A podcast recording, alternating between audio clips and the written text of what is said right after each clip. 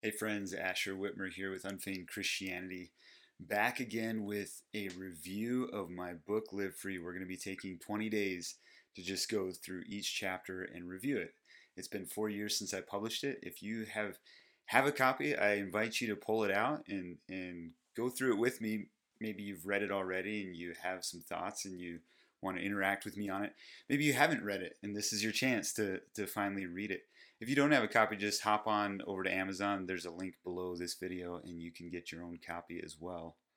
Although I will let you know that over Black Friday, I'm going to be running a really good deal on the book, the Kindle version, and we'll be releasing the audiobook also. So last time we looked a little bit why I'm doing this, and if you didn't see that video, go ahead and watch that one. That's also linked below. But we we reviewed the introduction and just kind of some general thoughts about the book. This in this video I'm going to review chapter 1 which the title is The Day Every Man Wishes He Could Undo. Kind of the the whole goal that I wanted to capture in this first chapter which is interesting there's 20 chapters in this book and I wrote this first chapter very early on in the whole project. I think everything else in the book was written, I don't know, probably five to six times, like rewritten, edited, rewritten. And I'm pretty sure this first chapter is pretty much original. Like there's very little, some editing stuff, but it's not like I rewrote it. It's just kind of interesting how that turned out in the whole project. It the, the chapter came to me at one time.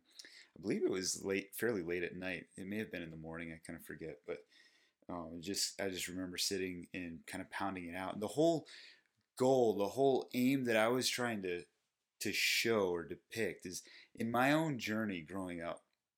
I would go places that there would be small groups and so forth where we would talk about sexual purity, we would talk about morality, and someone would share maybe a guest speaker was brought in or something and he'd kind of share a story share his journey but and it was a good testimony, people would talk about the things they've struggled with and how they've overcome. But I always had this nagging question. It's like, yeah, but you haven't done what I did. Have you? And we're going to get into it. Like this is chapter one is just kind of the beginning. There's going to be some other things, even even some more current things to the time of my writing and as an adult, not just a teenager anymore. But in the first chapter, I wanted to kind of totally set the stage. Like, we're not going to talk in vague terminology. We're going to get like very real in the type of stuff I was in. And so that was my goal in writing, in how I wrote this first chapter. Now, interestingly, I had at least two, maybe three people. I think I had five or six guys kind of close around me review the book before I published it, like read the manuscript. And there were two people who who expressed that maybe well actually I don't I don't remember if they said specifically to my my book I I sort of think they had some examples in my book, but I can't remember it right offhand. But I remember them talking about how there were other books on moral purity that were so descriptive and vivid that it actually caused them to struggle. For instance, um, one of them talked about how one book introduced him to masturbation and he had never struggled with masturbation before. And so, because of that advice, I toned it back a little bit. Now, it's interesting as I was reading through it, listening through it this time, I was like, oh wow, like I forgot how blunt I was and just kind of how much I put it out there. And this is the toned back version of it. But one of the things that a lot of people have said after toning it back, still trying to get that feel of like I'm not I don't want anybody reading this thinking like, yeah, but you haven't done what I did.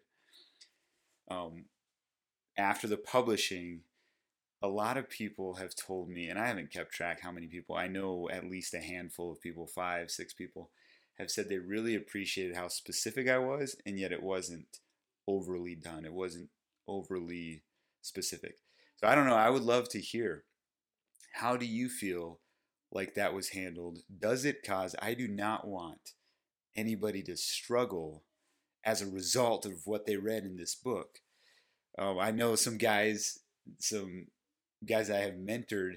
I gave the book to them, and, and they talked about how they got to certain parts, and they were like, "Man, I don't, I don't want to.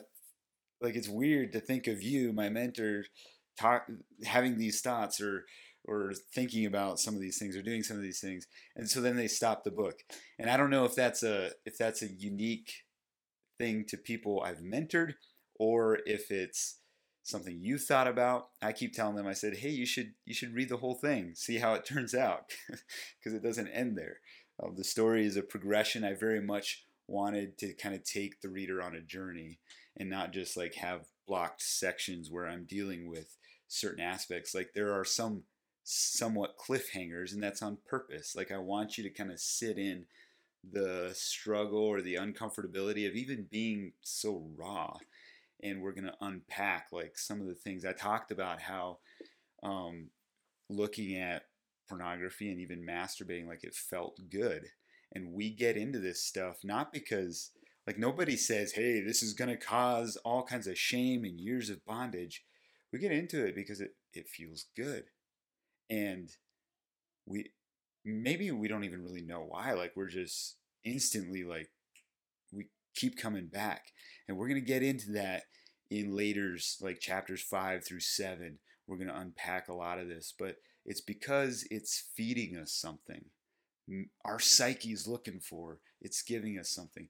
And so i wanted to to kind of remind us of that, you know, and, and almost have like this conflict going on inside of us that like, wow, this is, yeah, that's, that's how it was. It, it did feel kind of good. It was like this pleasurable experience. Um, because if you knew how dark it was, you would have ran right away, right? like no, any of you struggling with lust right now, if you knew the, the bondage and the shame that it would bring, you would have ran the other way. Um, and but it didn't bring that right away and that's why you're struggling and we want to dive into that and unpack that and figure out like what's going on. And so that's why i start out that way.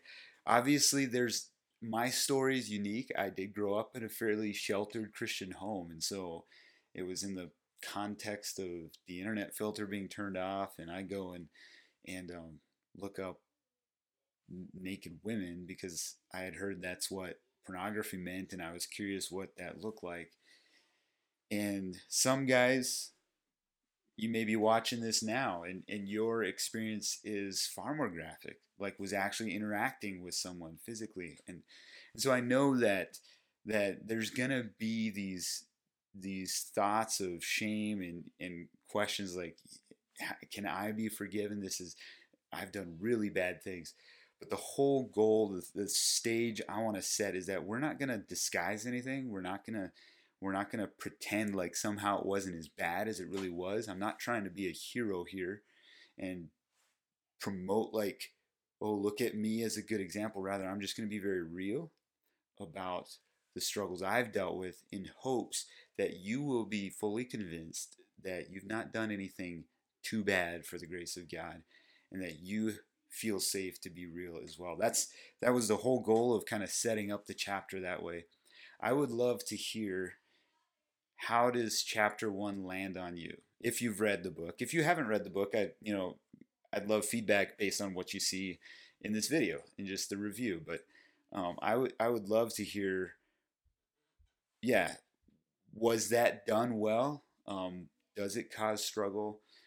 And yeah, how can how can we create a place of safety for guys to open up and tear back those those layers, those thoughts of like, yeah, but you haven't done what I did, and and this distancing from even God because we're not sure He can quite forgive what we've done.